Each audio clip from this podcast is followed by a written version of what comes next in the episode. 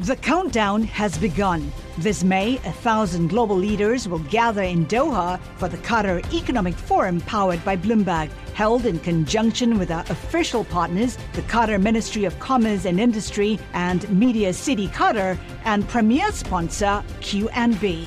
Join heads of state, influential ministers, and leading CEOs to make new connections and gain unique insights. Learn more at QatarEconomicForum.com. Welcome to the Bloomberg Law Podcast. I'm June Grosso. Every day, we bring you insight and analysis into the most important legal news of the day. You can find more episodes of the Bloomberg Law Podcast on Apple Podcasts, SoundCloud, and on Bloomberg.com/podcasts. They've been branded as hipsters by their critics, but it has nothing to do with what they wear or the music they listen to. It has to do with their views on antitrust. They're a small group of policy wonks critical of the increasing consolidation of corporation you can probably name many of those corporate giants. They not only want to toughen antitrust enforcement, but also to return antitrust policy to its early 20th century roots. Bloomberg News legal reporter David McLaughlin has written about their mission in this week's Bloomberg Business Week, and he joins us now. David, tell us about these competition policy wonks as you describe them in your story. Yeah, so they're a group of uh, folks here in Washington mostly. Um, that have been speaking out a lot about um, big companies. Um, warning about uh, the threat from uh, monopolies, uh, especially uh, in, in, in, technology, and um, they were the, uh, basically spun out of a, a think tank uh, here in, in DC called New America, and they they formed this new organization called Open Markets, and they've been gaining a lot of attention because um, you know, there's been a long debate uh, in the world of antitrust about um, how tough to be on mergers in, in, in, big companies for many years, and, and, and the pendulum has sort of swung back and forth on that during uh, different administrations. But you know, essentially, the, the, the, the basic playbook for how to evaluate mergers and, and monopolies has always been the same. And these guys are saying that whole playbook just needs to be uh, thrown out. So tell us about the old playbook, which is based on the notion of consumer welfare.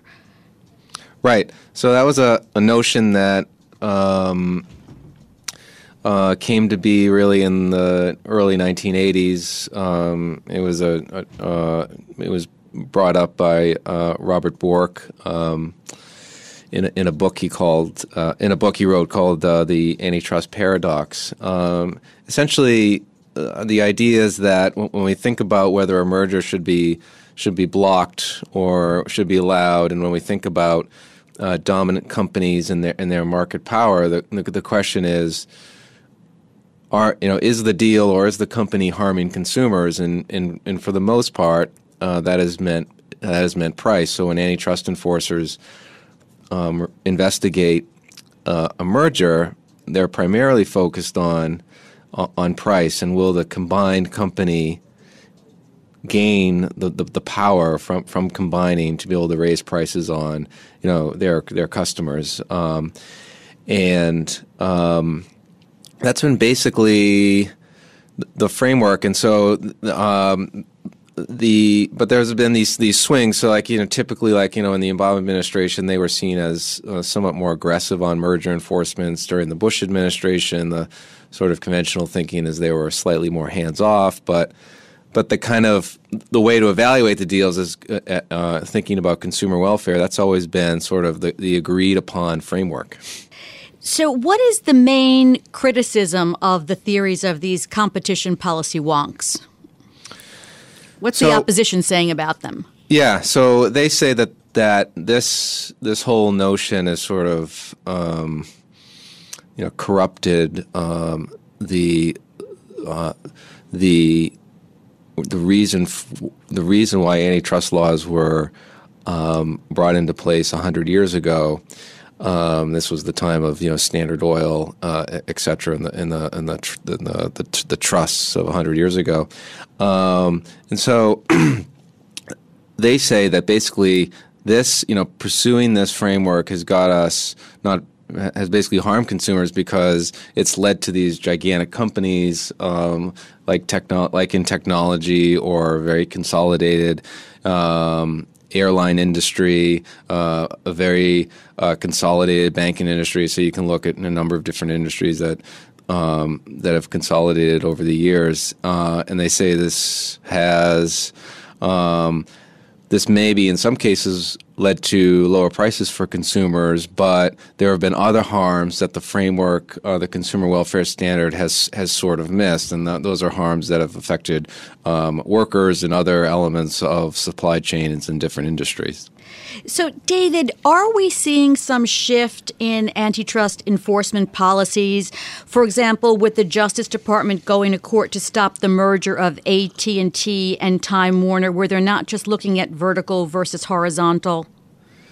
Um, you know that that deal in particular was definitely a shift. Um, I I don't think though that it was because of the this hipster antitrust movement, although they they certainly supported the challenge. Um, that that was certainly a shift in that um, in, because it was not a horizontal deal, it was a vertical deal. Vertical deals had tended to been tended to be approved with with conditions on how companies operated. And that surprised a lot. That the AT and T lawsuit surprised a lot of people because um, the government is going to court to block it and basically saying there are no uh, behavioral or conduct conditions that, that can fix um, that can fix the deal. So, you know, I think it's still kind of early in this administration to know whether their approach is going to be significantly different. Um, or whether the you know the AT and T case is, is is sort of a one off, um, but it has certainly that that case certainly has a lot of people asking that question. Let's turn for a few moments to Broadcom, which is one of the world's largest chip makers through a string of acquisitions over the past few years. It said it's under investigation by U.S. antitrust officials for potentially anti competitive conduct. Uh, can you explain what's happening with Broadcom? Uh, so uh, the Broadcom Broadcom said yesterday they put out a statement saying that the um, that the Federal Trade Commission uh, which is the other antitrust enforcement agency in, in the U.S., is uh, investigating anti competitive uh, conduct by the company. It didn't elaborate on exactly what uh, conduct that is, although it said that it's not. Um, it's not related to their wireless business. This is about, I, th- I think, um, if it's not their wireless, it would be the sort of network um, network business. Um, so we don't know exactly what the FTC is concerned about. Um, I think the, the, the news of that investigation spooked the market briefly because uh, Broadcom is in the process of trying to buy its rival uh, rival chip maker Qualcomm. So I think some investors were, were concerned that well, if the FTC is worried about uh, Broadcom's con- Broadcom's conduct, then that might affect uh, the merger review, um, the, the the Qualcomm merger review. Uh, so we'll have to see. We will, and I'm sure there's a lot more antitrust coming up. Thanks so much. That's Bloomberg News legal reporter David McLaughlin. And you can read his article in the latest Bloomberg Business Week. It's entitled Hipsters versus Chicago The Fight to Rewrite the Antitrust Playbook.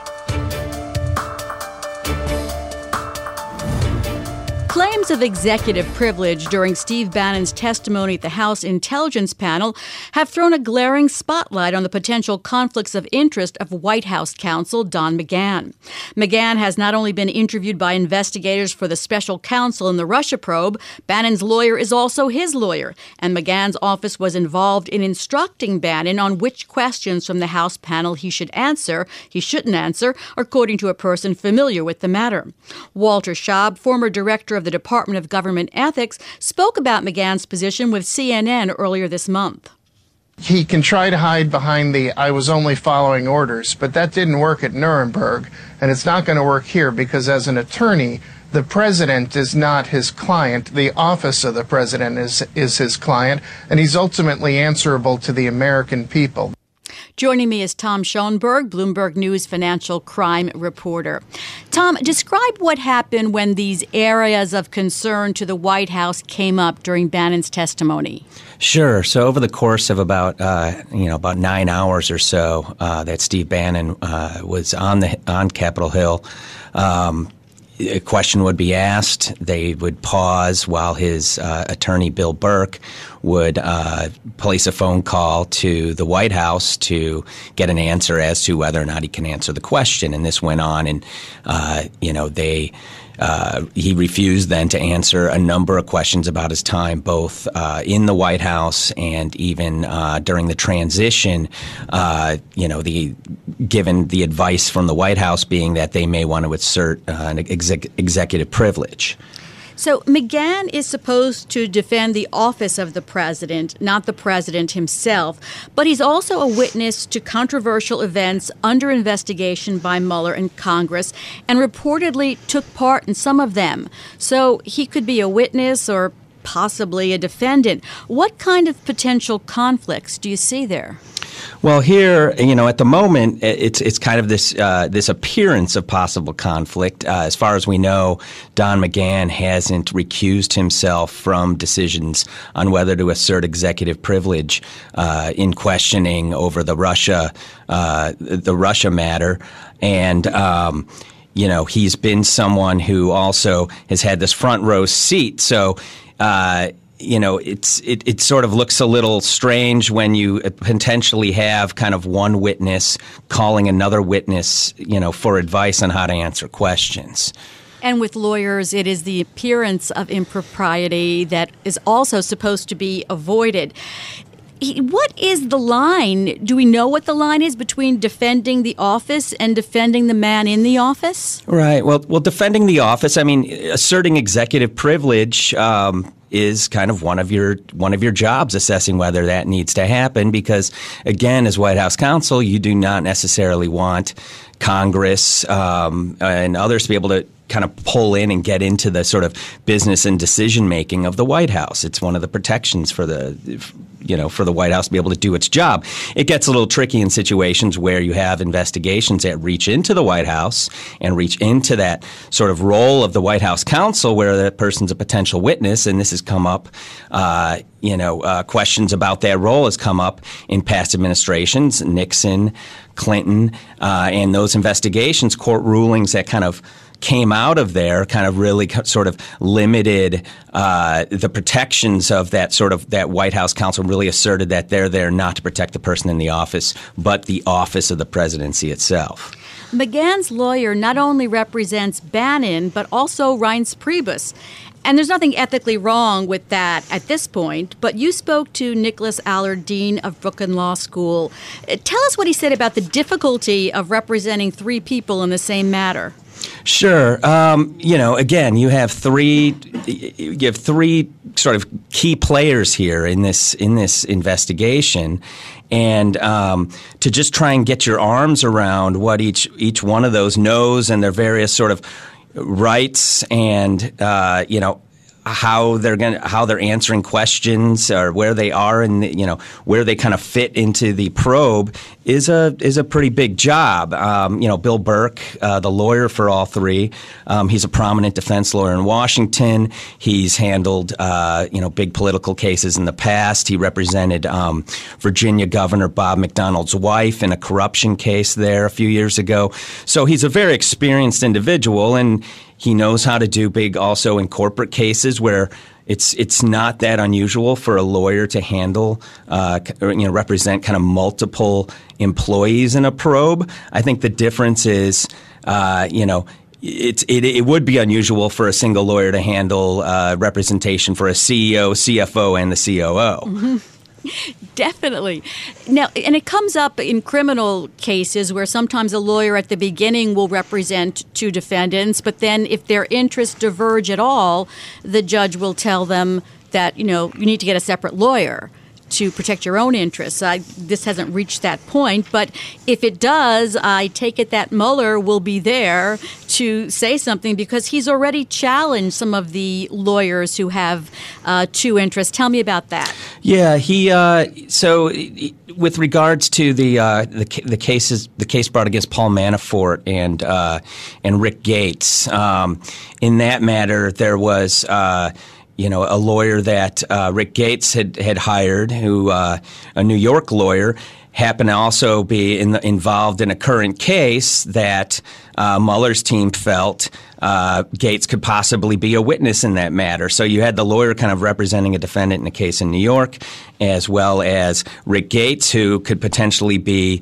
uh, a, a, witness in that case, and so the judge in the uh, in the Manafort Gates uh, matter here in Washington, uh, she kind of you know had the parties sort of explain to her the situation, and at the end of the day, you know Gates was allowed to uh, kind of keep his lawyer. I think once all sort of w- the you know everything was kind of explained in terms of what he would be giving up, uh, you know the, the, the potential for harm there something that has, has come up in, in the news is that though Bannon ex- asserted, well, he can't assert executive privilege, but though he, he did, refused to answer some questions based on the president's claim of executive privilege, when he goes to talk to Mueller's investigators, whenever that time is, is set up, um, people familiar say that he is not going to assert executive privilege at that point. So, does that put his lawyer in a strange position?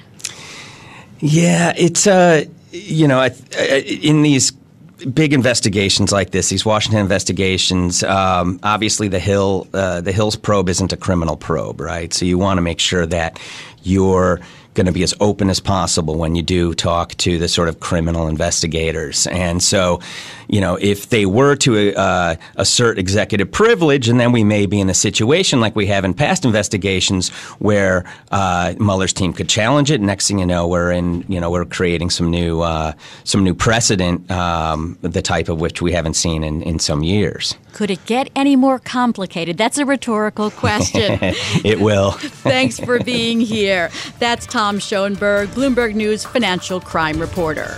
Thanks for listening to the Bloomberg Law Podcast. You can subscribe and listen to the show on Apple Podcasts, SoundCloud, and on Bloomberg.com slash podcast. I'm June Grosso. This is Bloomberg.